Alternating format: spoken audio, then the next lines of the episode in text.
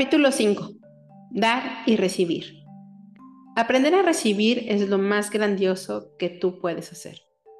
Hemos trabajado con muchas personas en relación a sus temas sobre el dinero. Hemos trabajado con personas que tenían 10 dólares en sus bolsillos y con personas que tenían 10 millones.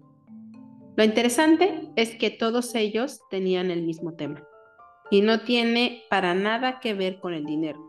Tiene que ver con lo que estás dispuesto a recibir. Aprender a recibir es lo más grandioso que puedes hacer. La limitación del dinero, la limitación en el sexo, la limitación en las relaciones, la limitación de absolutamente cualquier cosa en tu vida se basa en lo que tú no estás dispuesto a recibir. Lo que tú no estás dispuesto a recibir crea la limitación de lo que tú puedes tener. Los juicios limitan tu capacidad de recibir. Cada vez que tienes juicios sobre cualquier cosa, ya sea que este sea un juicio positivo o un juicio negativo o cualquier grado de juicio, tú cortas tu capacidad de recibir más allá de ese juicio. Cada juicio que tú haces te impide recibir cualquier cosa que no coincida con él. Así que incluso un juicio positivo como esa persona es perfecta, te impide ver cuando ellos no son perfectos. Si tú decidiste que te casaste con la persona perfecta, ¿estarías dispuesto a ver cuando ella no es perfecta? ¿Podrías ver si ella te estaría engañando? Cualquier cosa que no estemos dispuestos a recibir está basado en nuestros juicios. ¿Necesitas vivir con juicios? No. De hecho, necesitas vivir sin juicios. Si tú vives desde un espacio de no juicios, podrás recibir el universo entero. Podrás tener todo lo que siempre quisiste. Cuando no tienes juicios, no hay nada que tú no puedas recibir. Trabajé con un hombre que tenía una tienda con ropa de hombres en una sección para gays en la ciudad. Él estaba teniendo problemas con su negocio y me preguntó si yo le podía ayudar a aclarar cuál era el problema. Examinamos todo y todo parecía bastante bien. Yo pensé, ¿qué es lo que está impidiendo que él sea exitoso? Le dije, entonces cuéntame sobre tus clientes. Oh, pues son bastante buenas personas, a excepción de esos tipos. Esos tipos. ¿Quiénes son esos tipos?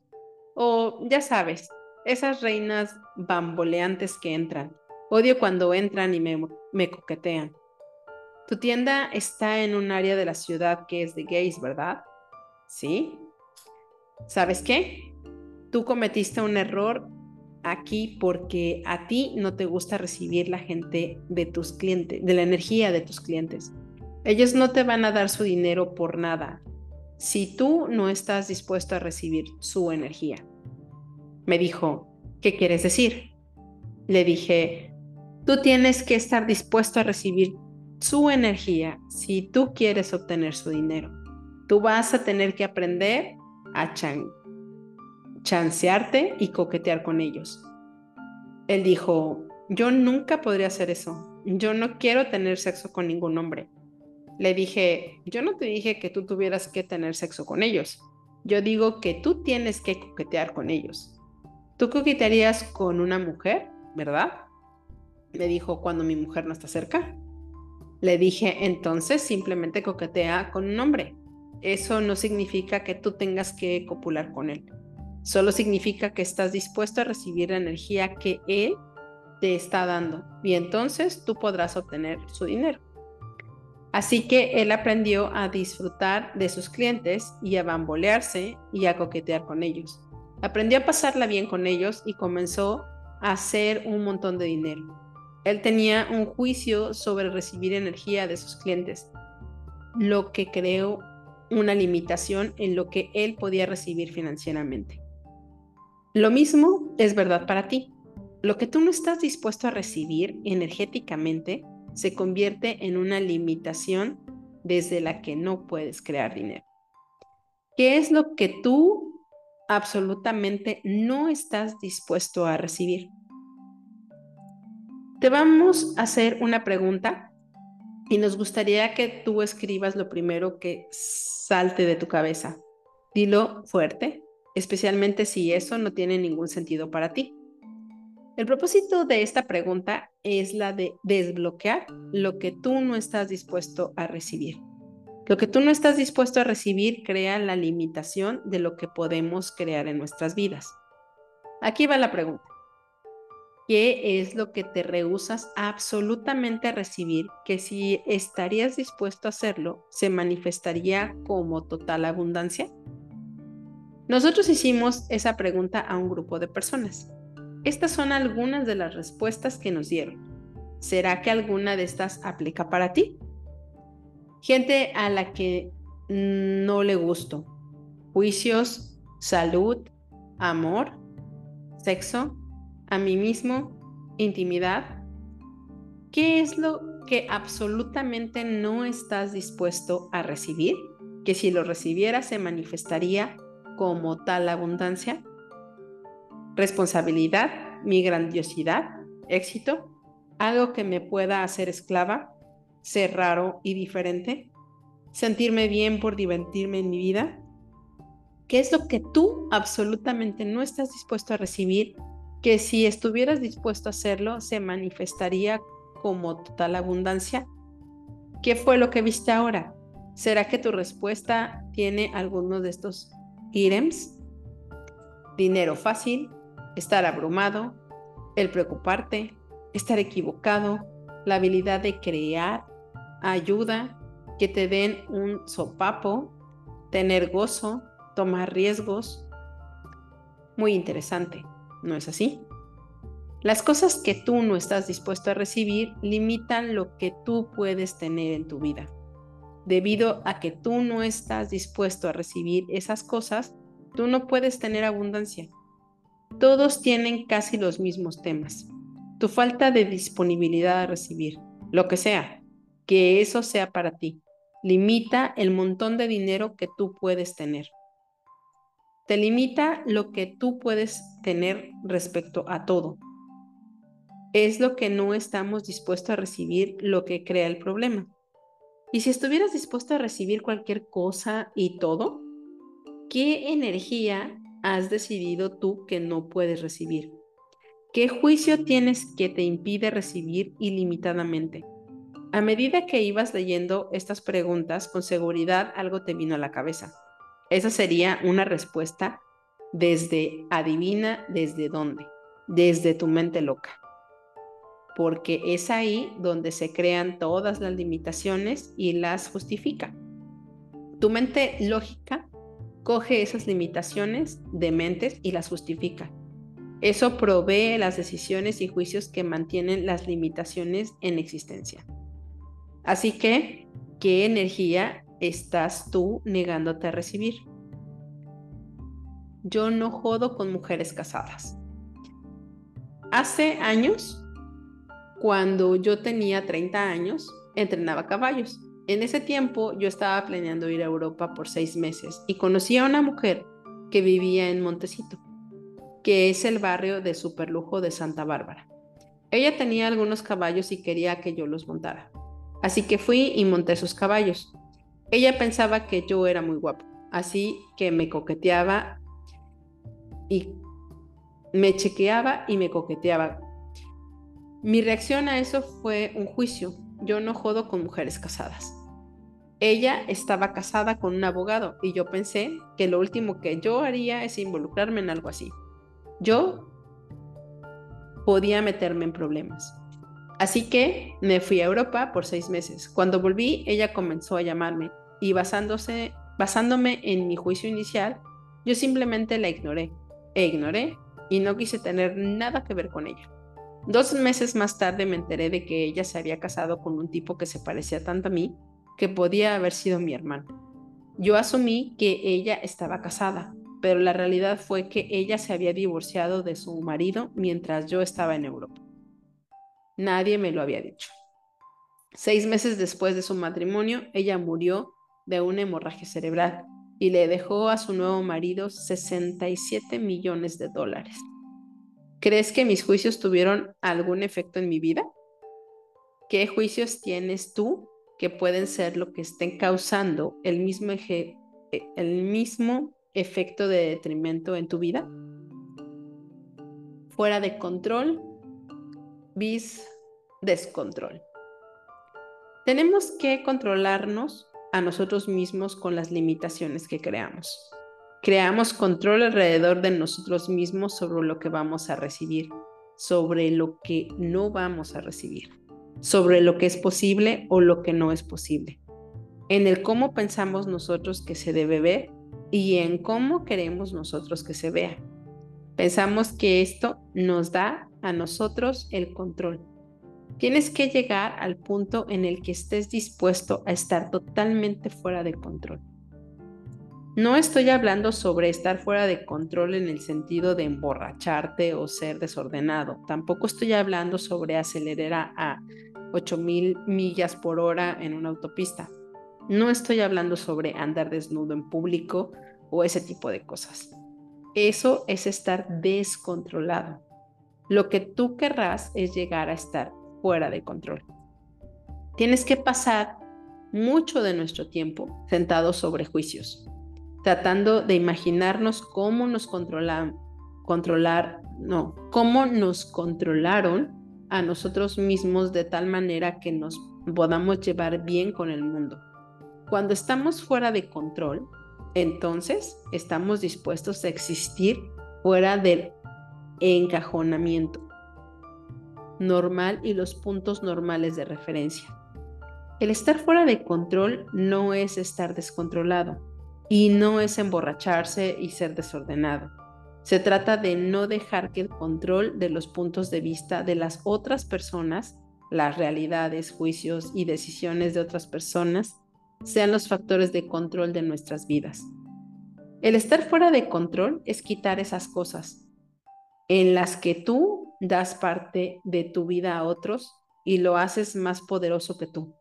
El estar fuera de control es ya no ser el efecto, sino ser la fuente. ¿Quieres estar fuera de control porque tú ya definiste tu vida? Tienes la caja de tu vida definida y, y confinada.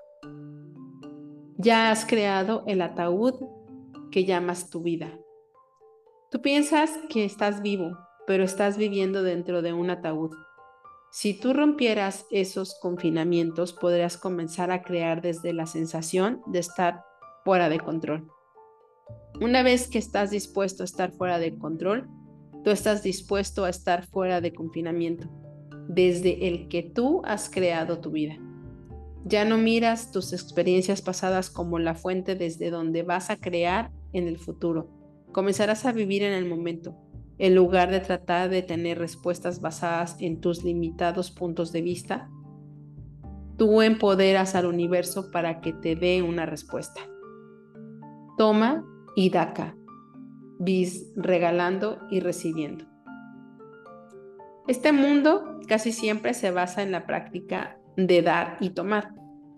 Ese es el punto de vista que dice, yo te doy esto, tú me das eso es una modalidad de intercambio en la que estamos estancados. Si yo te doy sexo oral, entonces tú te sientes obligado a darme sexo oral. Es un intercambio. Yo hago esto, ahora tú tienes que hacer esto. Al regalar, por el contrario, no sucede un intercambio separado. Tú das sin la expectativa de la retribución y como resultado tú recibes simultáneamente sin límite. El regalar es el recibir y el recibir es el regalar, todo al mismo tiempo. Al regalar y recibir tú tienes los elementos que te permiten tener en verdad una sensación de comunión en todas las cosas. Cuando vas afuera de la naturaleza, por ejemplo, ¿será que ella te regala? ¿Espera ella que le devuelvas algo? La naturaleza te da todo lo que ella tiene, todo el tiempo y simultáneamente recibe de todo. Los árboles frutales crean frutos y te los regalan en totalidad. ¿Se guardan ellos alguno? Si tienes un plantío lleno de bellas flores, ellas te regalan y brindan su fragancia, su belleza y no te piden nada a cambio. Lo que ellas reciben de ti es la energía que tú les das y la gratitud que tú tienes por su belleza. En lugar de regalar y recibir, la mayoría de nosotros vivimos en el mundo del toma y daca. Decimos, yo te voy a dar esto, pero yo espero que me devuelvas esto. Damos un regalo con la idea de que vamos a recibir algo a cambio. ¿Cuántas veces cuando tú das algo, tú sabes que quien te lo dio está esperando que tú le hagas, le des, contribuyas o funciones de alguna manera para ellos?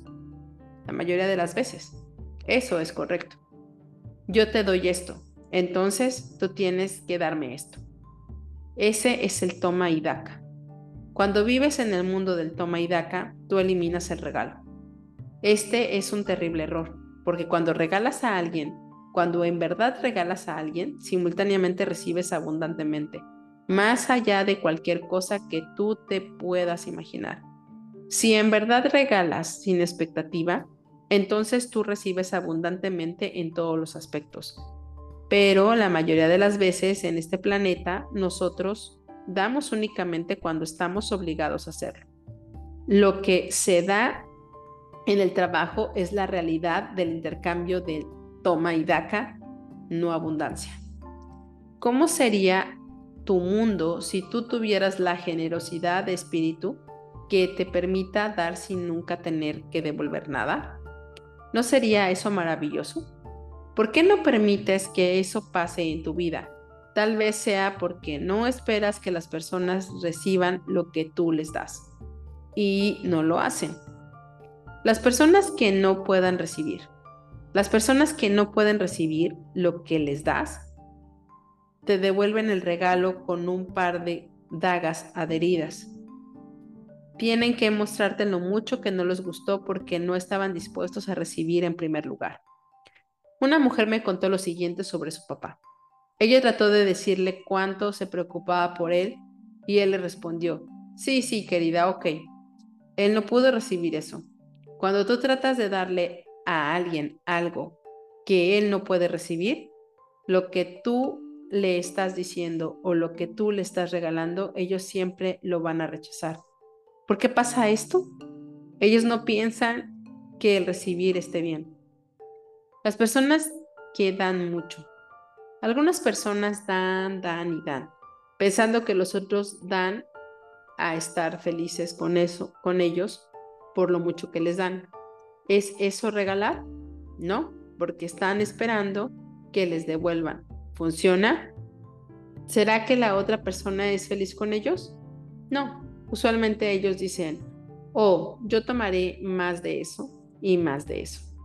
¿Y qué más tienes? Yo tomaré eso también. ¿Has estado alguna vez en la rutina de dar demasiado? ¿Les das demasiado a tus hijos? ¿Están ellos agradecidos por lo que tú les das?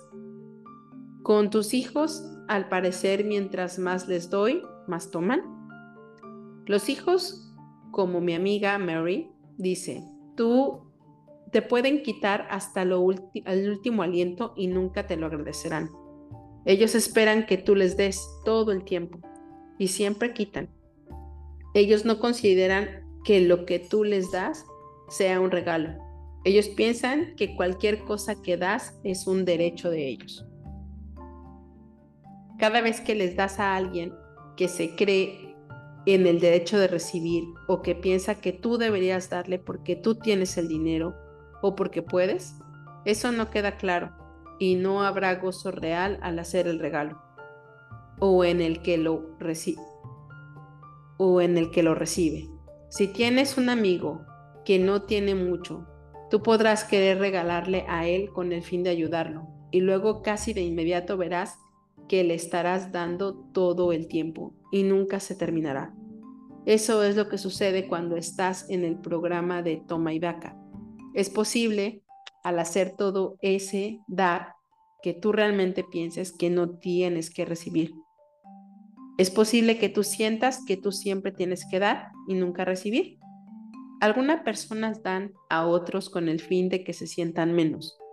Conocimos a una mujer que todo el tiempo estaba dando regalos sumamente caros a otras personas. Una de sus amigas, que se sentía incómoda por eso, me dijo, yo no puedo retribuirle con nada a ella. porque no puedo igualar la cantidad de dinero que ella ha gastado en mí. Hablamos de esto un rato y ella se, dio cuenta de que la forma de dar de su amiga era la manera en que ella alejaba a las personas, de modo que incluso aunque ellos recibieron más, ellos se sentirían menos. Toma y daca y regalar y recibir ocurren en las relaciones de todo tipo. Si estás en una relación en la que tú piensas que tú tienes que dar el 150%, usualmente terminas con alguien que está dispuesto a quitarte el 150%. No logras estar con alguien que dé lo mismo que tú das, pero cuando tú en verdad estás regalando y recibiendo, la persona como resultado de eso te regala y recibe simultáneamente. Tú le regalas y recibes simultáneamente. Estás viviendo en el mundo del libro mayor y el balance de toma y daca. A menudo cuando las personas han tenido restricción de tener cosas desarrollan el punto de vista que dice, esto es mío y yo sé cuánto tengo y será mejor que tú no intentes quitarme ni una sola de mis cosas, carajo. Esa persona vive en el mundo del libro mayor y balance del toma y daca. ¿Conoces personas que tienen que mantener las cuentas balanceadas? Ellas dicen cosas como la factura es 37.50 si la dividimos, eso significa 18.75 para cada uno. Bueno, me debes 18.75. o esta es mi comida. No te comas mis aguacates. El resultado final de ese tipo de pensamiento es que ellos no tienen abundancia. No puedes vivir en el mundo del libro mayor y balance y creer en la abundancia de la vida. ¿Qué pasaría si tú tomaras un punto de vista completamente diferente? ¿Lo quieres? Tómalo. Cuando te deshaces de la idea de que tienes que tener tu parte, puedes experimentar la abundancia del universo. Si eres totalmente abundante, ¿te importaría si tu compañero de cuarto se terminara el aguacate que tú piensas es tuyo? Si eres un ser ilimitado con recursos ilimitados, con visibilidades ilimitadas, ¿cómo podría alguien quitarte algo alguna vez? Y en verdad, ¿puedes en realidad regalar en demasía? El universo es infinitamente abundante. Una de las formas en las que yo cambié mi propio punto de vista sobre el regalar y recibir fue practicando regalar sin expectativa. Un amigo mío y yo fuimos a un restaurante un día. Yo ordené una taza de café y un donut y mi amigo ordenó una taza de té. Nuestra mesera tenía algo de 45 años. Primero ella le trajo a mi amigo una cuchara, luego volvió y me trajo a mí una cuchara. Luego me trajo a mí la taza de café, luego ella volvió con el té, la crema y el donut. Le pregunté, ¿estás teniendo un mal día? Sus ojos se le llenaron de lágrimas y me dijo, yo no he trabajado antes. Este es el primer trabajo que jamás haya tenido. Yo no sé cómo hacer esto, estoy abrumada. Le dije, no te preocupes, ya mejorará, te vas a acostumbrar a esto. Ella me dijo, gracias, eso es muy amable. Nos trajo la cuenta que era de 5.12 dólares, yo le dejé 10 dólares. Cuando estábamos saliendo por la puerta, ella vino corriendo detrás de nosotros. Señor, señor, me dijo, usted me dio más dinero. Le dije, no lo hice, esa es tu propina. Es para que sepas que lo estás haciendo bien. Sonrió de oreja a oreja y su universo se iluminó. En otra ocasión, yo estaba caminando por Nueva York y le de ida a mi almuerzo y había por ahí un joven sentado en la acera con una gran herida en la pierna y una lata de conserva delante de él. Nadie había dejado dinero en ella. Al volver de mi almuerzo, sin mirarlo a él, le puse un billete de 20 dólares en la lata y él me dijo, gracias Señor. Oh Dios mío, Dios lo bendiga. Bendiciones, gracias. Yo podía ver la energía irradiando de él porque alguien pudo ver, reconocer y regalarle a él sin ninguna expectativa.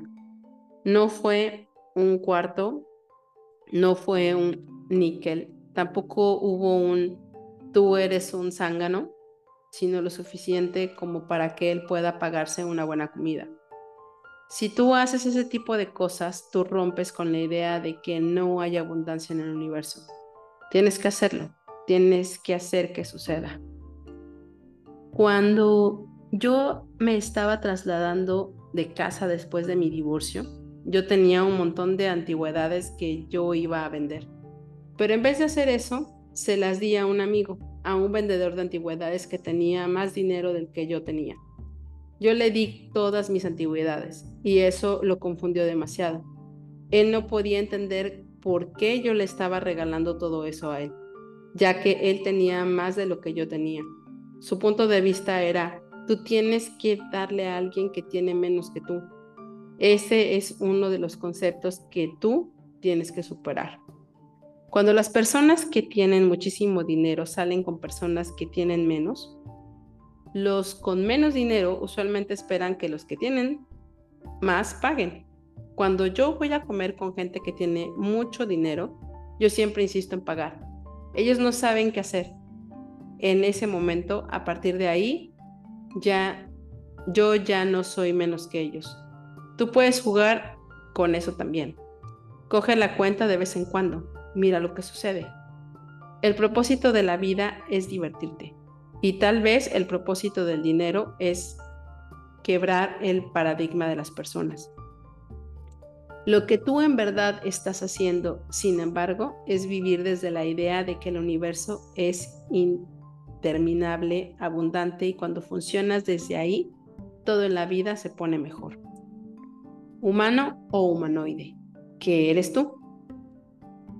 Una de las cosas más inesperadas que descubrimos en nuestro trabajo con Access fue el tomar conciencia de que al parecer hay dos especies de seres en el planeta Tierra, los humanos y los humanoides. Los humanos viven juzgando a todos los demás y piensan que la vida es simplemente de la manera que es y que nada está bien. Nunca ellos ni siquiera se molestan en pensar en otra posibilidad. Los humanoides buscan maneras de hacer que las cosas sean mejores, si tú inventas cosas, si tú buscas cosas, si tú siempre estás buscando una mejor y más grandiosa forma de crear algo, tú eres un humanoide, no un humano. Los humanoides son las personas que crean el cambio. Ellos crean los inventos, la música y la poesía. Ellos crean todos los cambios que surgen de la falta de satisfacción con el status quo. Bueno, si tan solo tuvieras una TV. Para los humanoides es un gran alivio saber que siempre somos juzgados y que nunca encajamos. Lo intentamos arduamente, pero no podemos encajar en el molde humano. La mayoría de nosotros buscamos desesperadamente el entender y encajar en la realidad humana del dinero y en todo lo demás. Las personas nos dicen, bueno, tan solo comparte una televisión, un auto nuevo y un trabajo normal y estarás bien.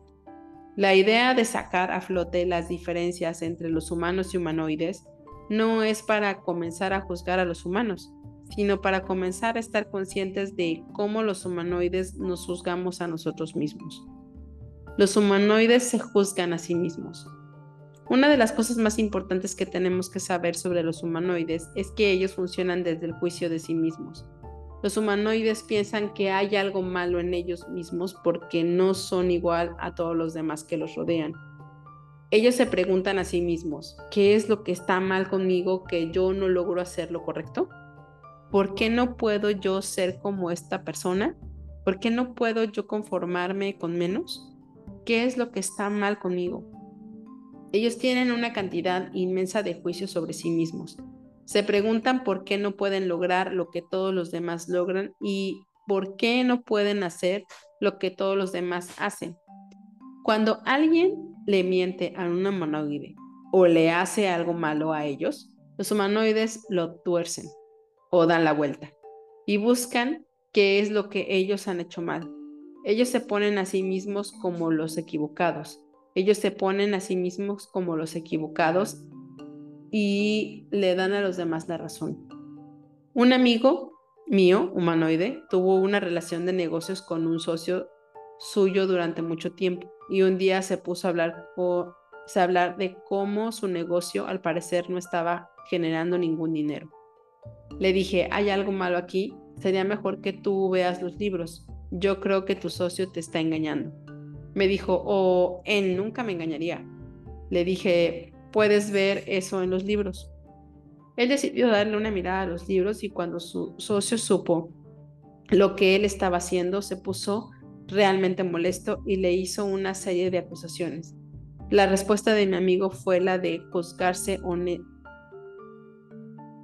horrendamente por haber sido tan desleal como para cuestionar a su socio. Un mes después, mi socio se enteró de que su socio lo había engañado. La, relación, la reacción de mi amigo humanoide al descubrir que su socio lo estaba engañando fue la de juzgarse muchísimo, mientras que la reacción de su amigo fue la de decirle, todo es tu culpa. Si no fueras un socio tan nefasto, nada de esto hubiera pasado. Esto es todo lo que hay. Los humanos no tienen la menor idea de que ellos son seres infinitos con infinitas posibilidades. Ellos no creen en la reencarnación. Ellos creen que esto es todo lo que hay. Ellos dicen cosas como vives, mueres y te conviertes en comida para gusanos. Yo hablé con mi padrastro, quien era definitivamente muy humano. Luego de que él tuviera un ataque al corazón, le dije, papá, ¿cómo fue para ti tener este ataque al corazón? Nadie le había hecho esa pregunta. Me dijo, bueno, me acuerdo haber tenido el ataque al corazón y estar parado fuera de mi cuerpo mirándolo. Se detuvo y luego siguió diciendo, bueno, yo tuve el ataque al corazón y luego los vi poniendo los electrodos en mi pecho. De nuevo paró, pensó, pero esperó un momento y comenzó de nuevo. Bueno, dijo finalmente. Yo tuve un ataque al corazón y luego me pusieron los electrodos en mi pecho y me sacudieron. Él no podía aceptar una realidad en la que él estuviera fuera de su cuerpo, mirándolo. Este es un gran ejemplo de lo que le pasa a la gente cuando ellos no pueden recibir lo que no encaja en el juicio que ellos tienen de la realidad. Su realidad era, tú eres un cuerpo y eso es todo lo que hay. Un humano nunca podrá recibir algo que no encaja en el punto de vista. Esto es todo lo que hay. Los humanos no creen en otras posibilidades. Ellos no creen en los milagros o en la magia. Los doctores, los abogados y los jefes indios crean todo. Los humanos no crean nada. Perdón. El 47% de la población es humanoide y ellos son los creadores de todo lo que cambia la realidad en este planeta Tierra. El 51% son humanos y el 1% que queda, algún día les hablaremos de ellos. Los humanos se aferran a las cosas en la que forma en que ya están y no quieren que nadie cambie nunca. ¿Has estado alguna vez en la casa de alguien en la que no cambiaron los muebles durante 30 años? Son humanos. Los humanos viven en el mismo barrio hasta que éste se va cuesta abajo y en lugar de trasladarse ellos ponen barrotes en sus ventanas con el fin de mantener la presión fuera de casa. ¿Y quiénes son los que ven a través de los barrotes? Lo siento, Tú eres el que acaba de ponerse a sí mismo en una prisión. Los humanos son los contratistas que arrastran con todas las plantas y árboles con el fin de remodelar una casa. Ellos matan todo con el fin de crear. Así, nada más, dicen. Vamos a matar todo y todo va a estar bien. Los humanos se sientan a juzgar a los demás porque todo en su vida se trata de juicios, decisiones fuera fuerza y esfuerzo. Este es el único lugar desde el cual crean. ¿Piensan en alguien que sabes que es humano? ¿Siente la conciencia de él o ella? Ahora siente la conciencia de una roca. ¿Cuál es más ligero? La roca. Bueno, hay más conciencia en una roca, así que ¿por qué razón salimos con humanos? Todos tenemos amigos humanos y familiares humanos. Ellos se sientan a juzgarnos y nos dicen lo mal que lo hacemos todo, todo lo que hacemos. Los juicios de los humanos sobre nosotros están compuestos por el hecho de que nosotros como humanoides tenemos a juzgar siempre a nosotros mismos. Reconoce que tú eres un humanoide. ¿Qué sucede si no reclamas la totalidad de tu capacidad humanoide? Si no entiendes y reconoces que eres un humanoide, tú tratarás de crear desde el punto de vista humano. Estás creyendo y crearás a partir de una posibilidad limitada para ti. Un humano dirá, muéstrame los pasos, y los hará muy diligentemente uno a uno, pero tú como humanoide tienes la habilidad de hacer un zoom desde la A a la Z y simplemente así, hacerlo todo en una vez. Tú puedes hacer bam bam y tener todo lo que tú deseas, pero la mayoría de nosotros no reclama esa posibilidad para sí. Nosotros tratamos de, acordar, de acomodarnos a la existencia humana. Eso es un error porque los humanos están contentos con el status quo y no quieren que nada cambie. Y los humanoides quieren expandir y ser abundantes y creativos. Si estás interesado en la expansión y en tener una vida que sea abundante, confortable y creativa, deja de tratar de encajar a ti mismo en el mundo humano. Reconoce que tú eres un humanoide y reclama tu capacidad de unirte al rango de los ricos y famosos. Humanoides, trabajo y dinero. Los humanoides no trabajan por el dinero. Una de las diferencias muy interesantes entre los humanos y los humanoides es que los humanoides no trabajan por el dinero. Cuando un humanoide crea algo u ofrece un servicio y la otra persona en verdad lo recibe, él se siente completo. Para ellos, ese es el intercambio. Ellos dicen, wow, eso es genial, y están listos. Su regalo fue aceptado. Esa es la finalidad del intercambio. Su energía se completa así. El dinero no tiene nada que ver con la capacidad creativa o con lo que motiva a un humanoide. El dinero no es la finalidad del producto. Es un resultado secundario. Es como mierda.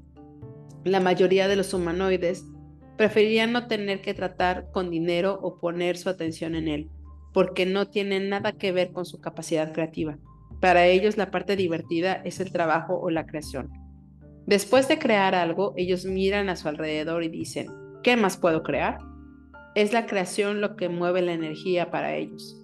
Toda la energía en el universo en un, de un humanoide se va a la creación. Si eres un humanoide y nosotros pensamos que lo eres, es importante que estés consciente de esto, porque a no ser que estés dispuesto a recibir el producto final de tu trabajo o servicio, tú no vas a recibir dinero. Tú en realidad lo vas a hacer a un lado. Frenarás el dinero que te pueda llegar. Te vas a rehusar a recogerlo y aunque te corresponda, tú no lo pedirás. Cuando es el momento de pedir el dinero, los humanoides dicen, ah, mm, ¿te gustaría pagarme ahora o en otro momento? Es difícil para ellos recibir dinero por su trabajo, porque en realidad lo único que ellos quieren es que su regalo sea recibido. Los humanos, por el contrario, son claros. Ellos trabajan por el dinero. Un contratista humano o inversionista urbano llegará a un lugar y destruirá todos los árboles y todo lo que vive en la tierra y construirá algo nuevo de cemento por el dinero que van a ganar de eso. Él puede hacerlo por dinero. Los humanoides se confunden porque ellos no pueden hacer las cosas por dinero. Sin, em, embargo, el punto de vista con el que crecieron es, tú solo haces las cosas por dinero y si no te pagan por eso no vale la pena hacerlo. Tratamos de encajar en la realidad humana en relación al dinero y esto nos causa una gran dificultad. Nosotros tenemos que entender que como humanoides nosotros tenemos una visión diferente y tenemos también que estar dispuestos a recibir el producto final de nuestro esfuerzo tenemos que estar dispuestos a pedir y recibir dinero. Y hasta aquí el capítulo número 5.